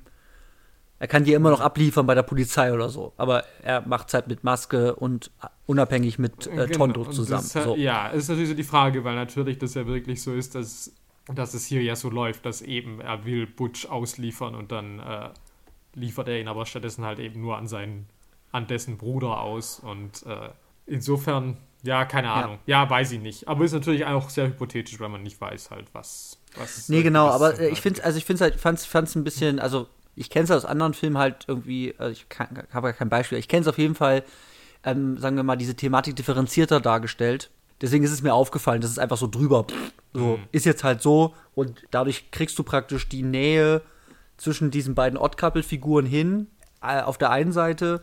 Und du kriegst natürlich auch dann eine Lösung natürlich auch hin. Du hast natürlich auch ein, ein Spannungspotenzial dadurch, dass sich dann rausstellt, ja gut, er wollte es auf die richtige Art und Weise machen, aber das System ist korrupt und alle sind gegen ihn, wollen ihn erschießen und dann lalalala. Einer gegen alle und so weiter. So klassische Motive sind. Aber ja, ich fand, er ist halt ein bisschen undifferenziert. Ist mir einfach nur ja, aufgefallen. Ja, so. gut, ja, das stimmt schon, ja. So. Ja. Ich habe jetzt, wir haben jetzt so vieles auch schon angesprochen, ne? Also ich habe auch Ja. schon gesagt, ne, also William Fichtner, finde ich, macht eine gute Performance, darf halt nicht so viel machen. Ja, also für was- Performances ist das auch der One and Only, wo ich sage, okay, Genau, das finde ich ja. super, das macht wirklich Spaß. Alle Ja. anderen machen halt ihr Ding und das ist mal besser, mal schlechter, aber ähm, Ja. ja. Ja, und wenn man Jack, also das, ich habe mich das auch gefragt, habe es auch schon gesagt, ne, man kann es auch nicht beantworten, aber habe so ein bisschen das Gefühl, dass, dass für Tonto da Johnny Depp vielleicht ein bisschen sein, sein Jack Sparrow auf eine gewisse Art und Weise rausholt. Natürlich, aber ich meine, das ist natürlich auch, dass ich halt sagen würde, grundsätzlich habe ich, der jetzt die Fluch der Karibik-Filme ja nicht so gut kennt, auch grundsätzlich das Gefühl, es ist halt eigentlich so, wir nehmen die Erfolgsrezeptur von Flug der Karibik mhm. und setzen das jetzt halt in den Wilden Westen und schauen halt, ob das eigentlich genauso funktioniert. Ja, hat bei mir funktioniert, beim Rest der Welt anscheinend nicht. Und wie gesagt, also das Problem ist, warum es halt nicht bei geiler Scheiß ist, warum ich das vorgeschlagen habe, ist halt wirklich diese Thematik, ich sage, okay, wie ist das gecastet? Wie geht das mit Minoritätendarstellung um? Da haben wir zumindest gesehen, das gerät jetzt nicht in große Fallen. Vieles können wir auch einfach nicht bewerten, aber das war für mich zumindest immer so ein Ding, dass ich sage, oh, uiuiui, das ist dieser Film. Ich hätte halt auch, also von dem, ja. wie das optisch beworben wurde, hätte ich halt wirklich mit Allerschlimmstem gerechnet. Ja. Und wie ja. gesagt, also bestimmt, also wirklich sensitiv, was irgendwie Race angeht, äh, ist bestimmt nicht, aber ähm, es war zumindest nicht so schlimm. Ich muss halt sagen, also was mich wirklich abgefuckt hat, ist diese ja. Rahmenhandlung. Okay. Wo ich überhaupt nicht verstehe, warum es die gibt und die. Also dieser Film ist ja eh schon lang. Der ist sehr lang. Der ist halt sehr lang. Ja. Und warum man dann noch sagt, ah ja, ich weiß auch nicht, um das nochmal ein bisschen mehr relatable zu machen oder ich weiß es nicht. Ich ja, ich meine, es, ja, ja, Es, es, es, es bringt, also ich meine, die Frage ist, wie gut macht es das, ja? Aber es bringt natürlich diese ganze, also so ein bisschen, wie soll man das sagen, ja, äh, also diese, diese, diese Thematik von diesen, ne, dieser, diese, diese Wildwest-Nostalgie ausstellen von Menschen, aber es wird ja auch nicht thematisiert. Nee, das, das, also das ist schon genau. das Erste. Ich habe heute auch irgendwie eine Kritik gelesen, da haben die gesagt, der ist eine Wachsfigur, die dann zum Leben erwacht. Aber ich meine, für mich war das halt nicht so. Für mich war das halt so, dass ich sage, okay, nee, der ist halt praktisch in einer Art nee. von Menschenausstellung. Wo ich halt auch schon, ja, klar. wo ich halt schon sage, okay, sorry, was ist denn das schon für ein trister Einstieg für diesen Film? Also ich meine, ja der, ich meine, das gab's ja, also ja, also ich meine, das ist mit Sicherheit was, wo man natürlich dann auch wieder sagen kann, okay, der Film zumindest, also ja, er kennt das an. irgendwie so, ja, ja. so dass, mhm. es, dass es natürlich wahrscheinlich auch ein plausibles Schicksal gewesen wäre für Tonto, aber ich meine, es ist halt für unseren Helden auch ein ganz schön düsteres Schicksal, naja. mit dem halt gleich mal der Einstieg ist, wo ich denke so, hm, okay, also für gute Laune Familienfilm, komisch. Ja, also, ja, also das Ding ist, ich kann halt auch mit der Länge und ich meine mit den, mit den Handlungssträngen, die halt hoch und runter gehen und äh, super viele Orte, an denen das stattfindet und super viele Stationen und hoch und runter. Es, es versucht, glaube ich, halt schon ein großes Abenteuer-Epos zu sein. Also so, es hat so für mich die, die formalen Strukturen davon. Du hast diese Rahmenhandlung, du hast noch diese eben diese zwei Zeitebenen. Es nimmt sich sehr, sehr viel Zeit. Dieser Anfang dauert ja auch ewig, also bis bis, bis sein Bruder da stirbt, ist ja schon eine halbe Stunde, 40 Minuten ja, rum. Ja, ja. Das ist ja nur das Intro und das geht dann ja noch ganz, ganz viele Stationen dann noch weiter und in, äh, ich, ich glaube, als, als rauskommt, dass, dass Tom Wilkinson der, der Bruder ist, da, da geht der Film noch 45 Minuten lang. So. Und, und, und das sind halt, das sind für mich so, so, so, so, so, so Epos-Strukturen so würde ich sie jetzt mal nennen. Dass man wirklich so ein, so ein großes, man sagen kann, das dauert dann auch lange, weil man hat da, man ist viel in dieser Welt und da gibt es dann auch viel zu sehen. Also es hat viele Ebenen oder viele Wendungen und so weiter. Ich finde es auch ein bisschen. Aber da, also ja, also dann finde ich dann finde ich den Film noch. Ähm, genau, genau. Also, also das, das finde ich, das find funktioniert ich, für mich auch gar nicht. Also, nee. Also das muss ich auch sagen. Nee, also so, ich, ich würde nur sehen, wenn ich das jetzt so, so, sagen wir mal, nüchtern betrachte, da habe ich so ein bisschen das Gefühl, dass ich daraus die Länge, Erzählstruktur, Rahmenerzählung und so weiter daraus so ein bisschen ableiten kann. Ich meine, keine Ahnung, ich meine, diese ganzen Karibikfilme, die gehen ja auch alle immer endlos. Die ähm, gehen endlos, ja. Und ich meine, wie gesagt, es ist ja eigentlich das Gleiche, nur halt in Sand. Gibt auch eine Menge Sand im Flug der Karibik, so ah, okay. kann man auch, dann, auch sagen. Weil, dann ist das Gleiche nur in. Wein. Aber viel Wasser, meistens Wasser. Ja, ja das gibt es okay. hier weniger. ähm, ja. Aber nee, also, also das funktioniert ja. für mich halt gar nicht. Und nee, das, das wirklich, funktioniert Am Anfang dachte ich halt so, okay, ich akzeptiere das jetzt halt so von wegen, okay, das ist jetzt unser Einstieg, warum auch immer. Mhm. Aber dass das dann halt auch zwischendrin dann immer wiederkehrt, wo ich dachte, brauch's halt nicht. Also ja. ich sehe überhaupt keinerlei Mehrwert dadurch. Ja, äh, naja, also, also was natürlich schon macht mit der Rahmenhandlung ist, es macht, es, es versucht so ein bisschen, also für mich funktioniert es jetzt auch nicht, aber ich meine, keine Ahnung, es ein ganz netter Kniff vielleicht, dass es zumindest so Plotholes ja dadurch vielleicht irgendwie versucht, äh, irgendwie komödiantisch zu inszenieren. Sagen, ja, wie bist du denn da rausgekommen? Wie kommt ihr denn jetzt dahin? Ja gut, er erzählt halt diese Geschichte. Ob man diese Gags jetzt geil findet oder nicht, aber das macht es zumindest. Ja, Dass du klar, sagen kannst, der ja gut, unzuverlässige Erzähler und klar. Genau, solch, solche Sachen, genau. Sonst, ja, kann, man kann natürlich gucken, ne, die, die, die Helden, also sagen wir mal, die idealisierende Figur des Kindes, also die irgendwie halt diesen Lone Ranger-Kult ja irgendwie auch mitmacht, hat dieses Kostüm an und kennt ja auch diese Figuren Ja. aus diesen Erzählungen zu der Zeit. Ja, das bringt natürlich noch mal so eine Identifikationsebene mit, wie reagiert der darauf und wie tragisch findet der das, la la la la. Aber ja, ich, also ich brauch's jetzt auch echt nicht. Also für mich hätte dieses Ding auch einfach, weiß ich nicht, 120 Minuten dauern können. Wäre jetzt für mich kein Weltuntergang gewesen. Ich versuche das immer nur so zu erklären, wenn ich, wenn ich so einen langen Film sehe mit solchen Hoch- und Runterstrukturen, wirklich vielen, vielen, vielen, vielen Wechseln, dann denke ich immer so, ah, will das irgendwie so ein großes Epos sein? Und ich habe schon das Gefühl, dass es das will, aber zumindest klappt das nicht. Dass ich sage, es ist so groß und so bombastisch und so mythisch aufgeladen. Die Figuren sind so ähm, episch und so legendär, dass ich sage, wow, das ist dieser Monsterfilm. Das würde ich niemals sagen. So. Aber es ist für mich halt einfach so ein Feel-Good-Film, der wirklich überraschend viele Tugenden, die ich an Action-Abenteuerfilme stelle, hochhält. Und deswegen habe ich heute den Lone Ranger mitgebracht aber immer wirklich mit einem weinenden Auge, weil ich gewisse Dinge aus meiner Perspektive halt äh, schwierig finde zu verteidigen, die ich nicht verteidigen kann. ja. Und deswegen war es heute hier. Also Und, ich kann abschließend nur von meiner Seite aus sagen, ich habe es mir schlimmer erwartet. Also ich muss auch sagen, irgendwie, dass er von der Kritik so irgendwie äh, vernichtet worden ist und so, finde ich schon auch ein bisschen ungerechtfertigt vielleicht. Ja, Aber über weite Strecken fand ich es trotzdem halt auch einfach sehr öde. Also ich habe dann auch Ja. wirklich einen Mittelteil, ich habe dann die Struktur auch nicht verstanden. Also wir hangeln uns dann so von Episode zu Episode, aber es war irgendwie auch so ein bisschen so, wo geht das gerade eigentlich so richtig hin? Also Mhm. ich fand es da schon, dass es immer wieder so Abzweigungen nimmt, wo ich dachte so, ah, okay, was kommt jetzt? Aber okay, und jetzt kommt nochmal irgendwie was um die Ecke, aber, aber Ja. auch nicht so geil. Also jetzt auch nicht, dass ich sage, oh, krasser Twist, sondern mehr so, ah, okay, warum sind wir jetzt eigentlich nochmal genau hier? ja also, ja. ich könnte es auch, also, ich habe es vor 48 Stunden gesehen, ich habe auch das Gefühl, ich habe irgendwie die, vor allem die mittleren zwei Drittel dieses Films schon wieder eigentlich so komplett vergessen. So. ja. Also da bleibt mir halt nichts hängen. Das ist für mich wirklich, und das Mhm. bestätigt sich für mich dann auch wieder, was ich halt von Gore Verbinski halte, dass ich halt sage, okay, das ist für mich halt ein Handwerker, der macht da Mhm. irgendwie, was er machen muss. ja. Und ich sehe, dass das irgendwie kompetent ist. Wie gesagt, das war jetzt nicht, dass ich irgendwie so die Hände über den Kopf zusammengeschlagen habe und gesagt habe, so, was ist das? Mhm. Aber es war halt auch so, dass ich gesagt habe, ja, ich brauche das halt gar nicht. Also, Mhm. und das finde Ja. ich ja eigentlich fast das Allerschlimmste. Mhm. Ich halt sage, ja. es ist mir halt einfach alles egal. Ja. Und für mich ist es halt tatsächlich, und ich, ich sage, ich, ich, äh, ich würde es so ein bisschen, ich würde es gerne als Gore-Effekt bezeichnen, aber das muss ich mir jetzt verbieten, weil es bezieht sich halt nur auf eine Franchise und noch einen Film. So, deswegen, so, ich, ich hab's, ich hab's, ich hab's eingeschränkt, ja, nur für dich.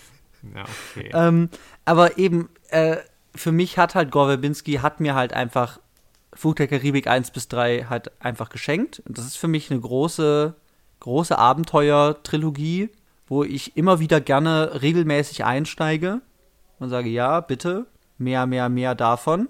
Geile Welt, coole, coole Figuren, die mir reichen. Da hat jeder nur so ein Gimmick oder so, aber mehr brauche ich nicht. Ich brauche jetzt nicht die tiefsten Superfiguren, sondern da reicht, ah, der hat nur ein Bein und das, ist ein Papagei in in seinem Auge. Okay, alles klar. So, und der singt was. Sag ich, ja, geile Figur. So. Ja, und das, das hat er mir halt geschenkt. Und ich krieg halt wirklich nicht so viele Abenteuerfilme, weil vieles ist halt, weiß ich nicht, Maze Runner, was ich halt nicht mit der Kneifzange anfassen würde, weil ich das Gefühl habe, das ist nicht, nicht für mich gemacht. So. Und wenn ich halt den Lone Ranger gucke, dann denke ich, ja, das ist, das ist doch, das ist für mich was. Atmosphärisch, von der, Technik, von der Technik her, ähm, inszenatorisch. Da sind viele Sachen drin, die ich nicht brauche, aber ich kriege eben viele Dinge, die ich halt vielleicht wirklich nur dort kriege. Und deswegen ist der Lone Ranger weiterhin irgendwie in meiner, in meiner Watchlist einfach drin. Und das schon seit mehreren Jahren. Hm, Ich meine, natürlich frage ich mich jetzt schon auch irgendwie, was es dann seitdem irgendwie in Richtung Abenteuerfilm gab. Und tatsächlich fällt mir dann auch mal wieder spontan nichts ein, was natürlich wieder dafür spricht, ähm, dass sowas halt einfach nicht mehr produziert wird. Ja, vielleicht hatte, hatte Lone Ranger auch einfach das Exempel halt da statuiert und gesagt, ja gut, äh, vielleicht sollte man für sowas keine 250 Millionen ausgeben. Ja, gut. Aber Ah. ja, Gut, ich, also meine, danach gab es ja noch ja. mal den Flug der Karibik-Teil. Ja, genau, aber die sind halt alle nicht mehr von Gore und die sind halt scheiße. Das ist mein. Ja, aber es wurde Ja. zumindest auch produziert. Also, ähm, Ja, je, das schon, ja. Ja. Aber ich habe von vier und fünf jeweils irgendwie zehn Minuten gesehen und es hat mich gegraust. Weil ich halt nicht die Atmosphäre wirklich gespürt habe, die ich zum Beispiel in den ersten drei, obwohl sich, man muss auch sagen, eins hat schon anderen Flair bei Flug der Karibik als zwei und drei. Aber das ist einfach so ein, so ein, sagen wir mal, so ein, so ein, so ein, so ein Abenteuergefühl. So, kann es nicht anders beschreiben, was es in mir auslöst und ich das deswegen halt einfach gerne gucke. Und ich verzeih dem dann auch gerne eine Menge Quatsch. Und ich verzeih dann auch Gags, die nicht funktionieren. Ich sage, ja, mehr geile, äh, los, rauf auf den Zug und wieder runter vom Zug und unterm Zug und dann koppelt der Zug ab und dann vom einen Zug auf den anderen, dann kommt die Leiter und uh, so und dann und es hört gar nicht auf und ich sitze auf meinem Stuhl so, uh, geil.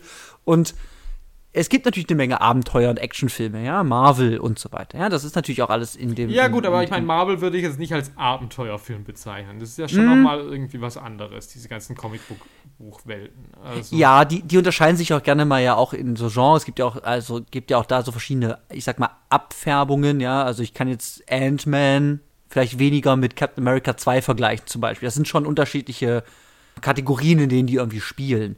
Aber ja, ja, es ist schon schwierig so. Also das als, aber so grundsätzlich hat es hat natürlich eine Menge von was, was Abenteuerfilme ausmachen. Aber dann hast du eben viel dann eben Spionagefilm mit drin und so weiter. Da, da verschwimmen die Grenzen halt einfach. Aber, aber das ist so das, wo ich sage, wenn man auf so Abenteuer-Action-Filme steht, dann kriegt man halt vor allem dafür halt was von Marvel geliefert. Aber es ist eben halt nicht das, was ich teilweise halt im Lone Ranger kriege. Und deswegen ist es bei mir immer noch, also weiß ich nicht, wie hoch es jetzt nach dem sechsten Mal gucken oder so im Kurs ist. Aber, aber ja, wie gesagt, es hat weiterhin immer noch einen Platz in meinem Herzen. Und damit würde ich zumachen. Mhm, ja. Äh, das war mit dem Lone Ranger die neueste Ausgabe von Leider geil. Leider geil. Ich find's scheiße, aber auch gut. Leider geil. So, machen wir eine Top 3 heute? Ja, klar. Okay. Was machen wir heute? Also, wie wir schon klar gemacht haben, äh, ist der Lone Ranger ja basierend auf äh, diversen Serien, erst im Radio, dann im TV. Und wir haben uns deswegen gesagt, was sind denn eigentlich unsere Top 3 Kinofilme, die auf TV-Serien basieren? Ja. Da gibt es eine ganze Menge, Ja. aber auch ganz schön viel Schrott. Ähm, Eine Menge Scheiße habe ich da gesehen heute in den Listen. Ja, das ist korrekt. Und ja, ich würde einfach mal mit meiner 3 starten. Äh, halt, jetzt, Was? jetzt, jetzt, jetzt grätsch ich mal ein Oh, ja, mit okay. meiner Dishonorable ah, Mention. Ja, bitteschön, ja. Ich bin mir nicht sicher, aber ich glaube, das ist es. Chiller Off-Duty Oh, ist doch dieser Til Schweiger-Film, den er aus seinem Hamburg-Tatort, den er mal eine kurze Zeit hatte, Ja. ausgekoppelt hat und als Kinofilm gemacht hat. ja. Ich habe das leider auch nicht gesehen, deswegen ist so ein bisschen neben die Tüte gekotzt, aber ich glaube, das ist scheiße. Ich glaube, das ist richtig scheiße. Es interessiert mich 0,0 und es hat auch, glaube ich, niemand gesehen. Weiß ich nicht. War auf jeden Fall Kino-Event. Chiller Off Duty. Ich Ja. kann dazu nicht so viel sagen, aber ich habe das Gefühl, das ist richtiger Abfall. Das ist halt interessant, weil ich mich natürlich gerade frage. Ja klar, Tatort ist das eine das- Serie. Nee, nee, Tatort was? ist ganz Achso. klar eine Serie. Also Okay, ich meine, gut, ja. Aha, Im aha. deutschen Fernsehen seit 1900, weiß ich nicht, 72. Ja, Ähm, sowas, ja. Nee, ich frage mich halt, gut, aber das ist natürlich bei manchen Filmen, diesen Dingern auch, ob das praktisch, war das einfach nur ein, ein Tatort und der ist dann ins Kino gekommen oder hat man auch wirklich gesagt, also in der Produktion, aber andererseits Das ist eine gute Frage. same, same, weil natürlich die natürlich die Tatort ja eh schon 90 Minuten sind, also das heißt, ja, Mhm. okay, also, ja. Auf Okay, das wollte Fall ich nur sagen, weil es mir eingefallen ist. Ich hätte Ja. auf jeden Fall nicht dran gedacht, ja. Mhm. So, ja, was ist denn deine drei? Meine drei. Ähm, ich bin ja ein sehr großer Fan von Brian De Palma, wie wir ja neulich erst in der Body Double Folge gelernt haben. Und Mhm. Ja, ich dachte mir, dass auch wenn ich äh, sonst mit dieser Franchise jetzt nicht so firm bin, habe ich den ersten Mission Impossible genommen, weil der hat halt einfach sehr mhm. starke Sequenzen, was eben das ist, wofür ich halt De Palma so liebe. Mhm. Er hat die besten Masken, Enthüllungen. Ja, die, die, hat er wirklich, ja. Er hat einen geilen Cast. Ja, also ich finde, das ist so ein Action-Kino-Evergreen, wo man, glaube ich, irgendwie wenig dran ja. aussetzen kann. Ja, und es, also ich habe diese Serie auch nie gesehen, aber es ist einfach ein wertiger, der eigenen Handschrift versehener Agentenfilm. Und das äh, ist bei vielen so Auskopplungen vielleicht auch einfach nicht der Fall, sondern wird so als Massenware einfach, muss man halt dann machen, weil die ähm, IP halt irgendwie einfach stark ist. So, von der Serie, da macht man halt noch einen Film, um ein bisschen Cash abzugreifen. Und das ist bei Mission Impossible halt nicht, sondern es ist einfach ein guter, alleinstehender Agentenfilm. So. Mhm. Ja, ich habe ich hab ihn auch auf meiner Shortlist, aber ich nehme ihn dann nicht. Dann nehme ich auf Platz 3, nehme ich den Simpsons-Film. Oh, mhm.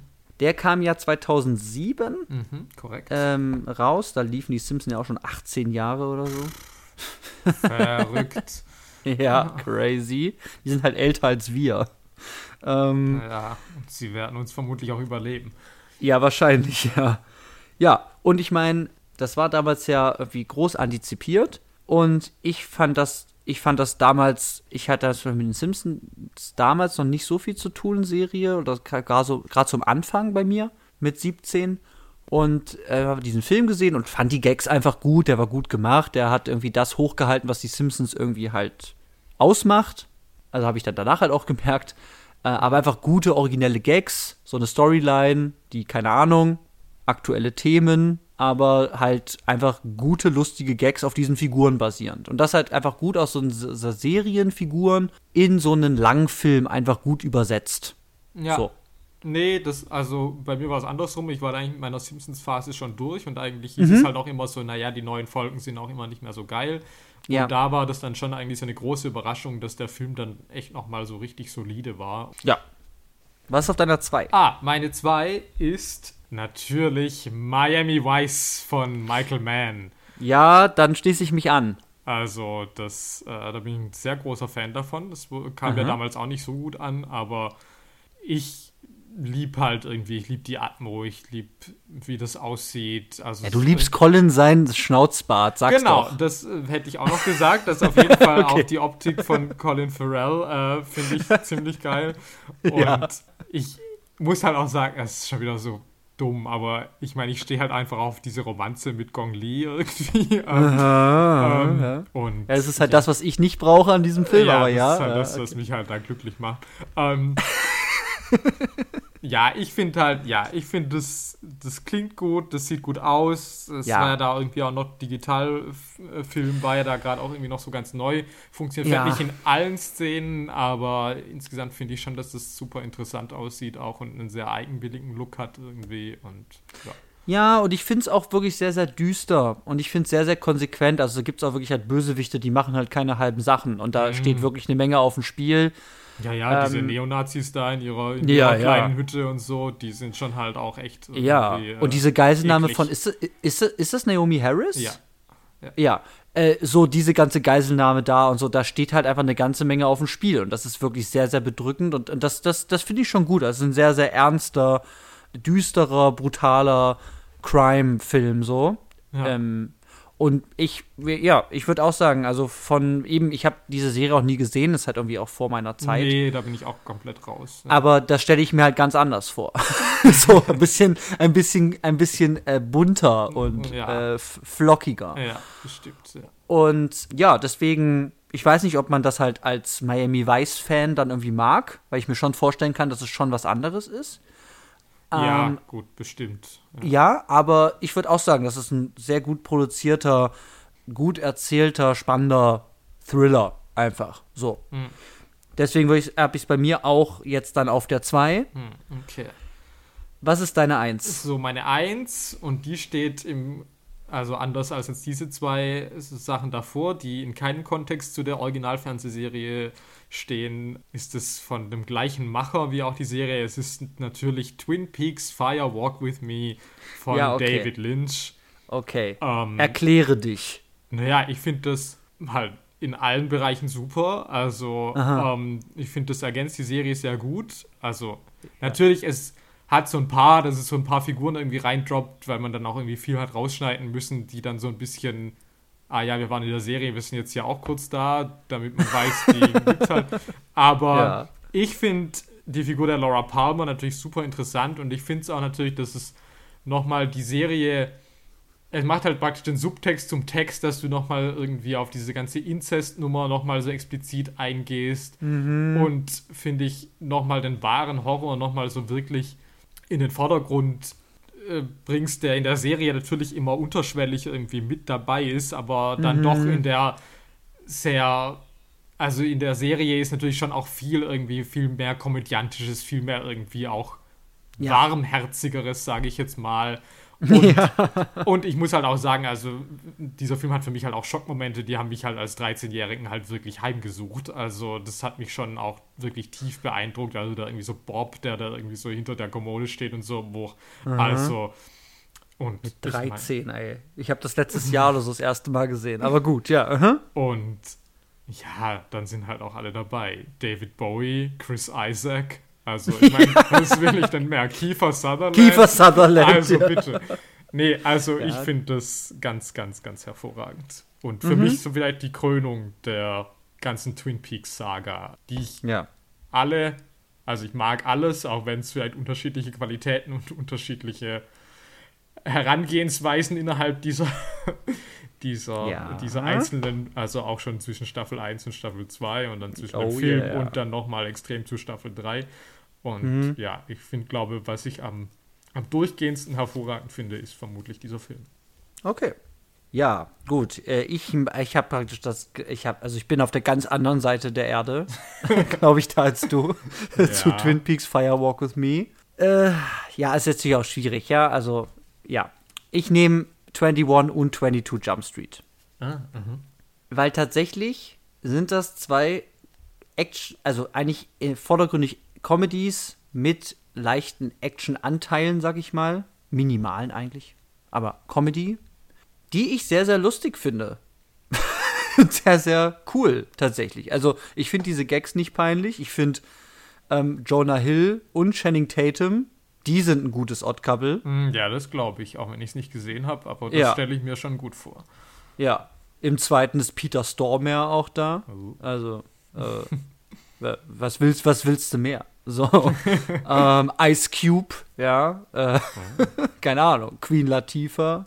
Wow, Ähm, wer da alles dabei ist. Im zweiten, ja, ja, sie ist, glaube ich, die Frau von, äh, also sie ist auch eine kurze, sie ist die Frau von Ice Cube, ja. So, also ich, das Ding ist, wenn ich dann denke, ich gucke das immer wieder gerne, ich habe es jetzt schon länger nicht mehr gesehen, muss ich, glaube ich, mal wieder machen, weil ich wirklich diese Stories da, die sie mir da erzählen und auch die, einfach diese einzelnen Gag-Szenen und so, die sind schon sehr, sehr originell und gehen halt auch auf so äh, Zeitdehnung und Zeitwahrnehmung und so weiter auch irgendwie gern drauf ein. Und ich mag das sehr, sehr gerne.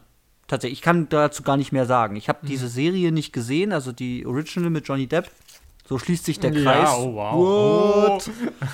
Und er ist ja auch als Cameo im ersten Ah, 21 ah. Jump Street auch noch mal da, um den Kreis so ein bisschen zu schließen.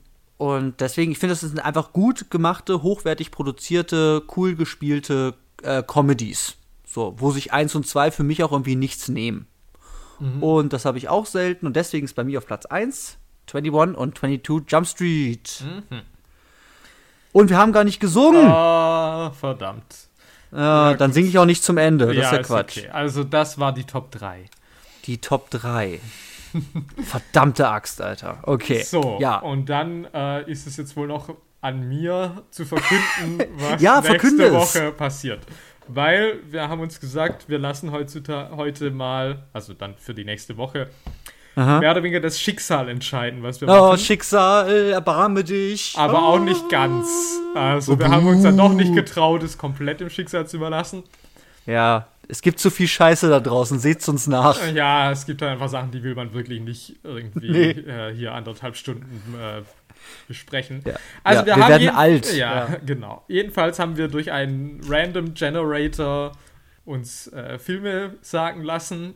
Und Mhm, da fünf kam- Stück, ja. Da kamen dann fünf raus und ich hatte dann die, das Privileg, mir einen auszusuchen und nächste Woche werden wir uns Paranoid Park von Gus Van Sant anschauen. Ich, ja. Okay, alles klar. Wird das auch lustig? Das wird bestimmt nicht so lustig. ähm, Scheiße. Ich überlege, ich bin echt unsicher, ob ich das schon mal gesehen habe, aber ich glaube nicht. Also zumindest kann ich mich nicht dran erinnern. Aha. Ja, ich habe einen Aufsatz zum fraktalen Zuschauer in äh, Paranoid Park neulich gelesen. Da kann ich ein bisschen ah, was zu erzählen. Wow, okay, dann hast du schon Vorwissen. Ja, okay. ja, genau. Ähm, ja. ja. Ich bin sehr ich gespannt, bin gespannt, was es gibt, ja. Ja, ich habe das nie gesehen, ich habe auch nie davon gehört, bis auf das, was ich in diesem Aufsatz gelesen habe. Deswegen sehr gespannt. Ja, Gus Van Sant habe ich auch manchmal mehr, manchmal weniger Freude dran. Mhm. Also, ja. Mal gucken, was da geht. Ja. Dann, äh, ich, ich danke dir, Janis, dass du dich erbarmt hast, den Lone Ranger zu gucken. Ja, das, dieses Danke nehme ich sehr gerne an, ja. ja, ja ich, ich nehme das nicht auf die leichte Schulter. Ich weiß, zu was ich dich hier zwinge und ich habe davor Respekt. Ja, deswegen äh, vielen Dank, dass du heute auch wieder da warst und auch Dank an mich, dass ich auch hier, hier bin. Ja, danke. Und dir. natürlich auch an die wichtigsten Menschen, äh, die es gibt, die ZuhörerInnen da draußen. Ja, vielen Dank. Vielen, vielen Und, Dank, dass ihr euch das tatsächlich gebt. Ja, äh, hört dann gerne auch nächste Woche dann wieder rein mit Paranoid Park, wenn es wieder heißt. Wer, Wer schaut, schaut Sachen? Sachen.